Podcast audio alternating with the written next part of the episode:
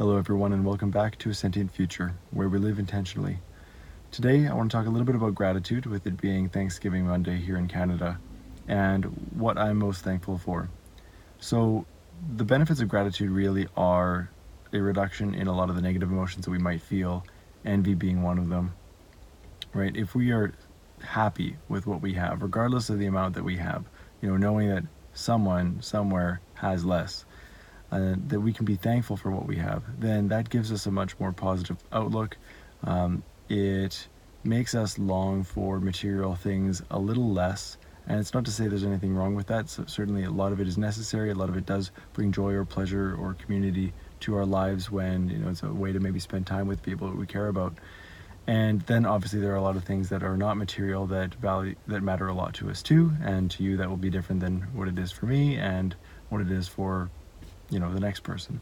So for me, one of the things that I am particularly grateful th- for this year, in addition to my third child, which I'm obviously very grateful for, is clarity, right? And what it is that I want to do with my life, and that is, you know, create intentional time in other people's lives uh, so to allow them to live it according to what they value, not what I value, but what they value, and measuring the amount of time that that is worth to them in their life.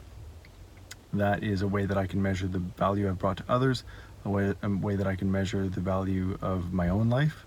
And it is in that clarity, I think, that I have found uh, the ability to focus. Uh, and I've been inspired to adopt some practices that are experimental in nature around tracking my time and my attention and so on and so forth, that I think will progressively be more useful to people.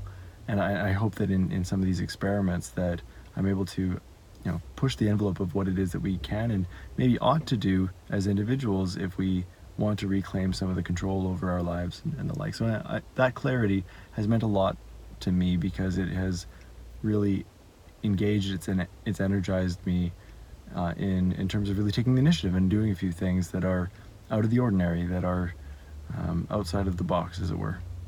So with that said, uh, you know, I hope that whether you're Canadian or whether, you know, you're in the U S or somewhere else, uh, that, you know, you do take the time regularly, and maybe, you know, certainly once a year, but um, more often ideally, uh, to think about what you're grateful for and reflect on how positively that makes you look at the rest of your life.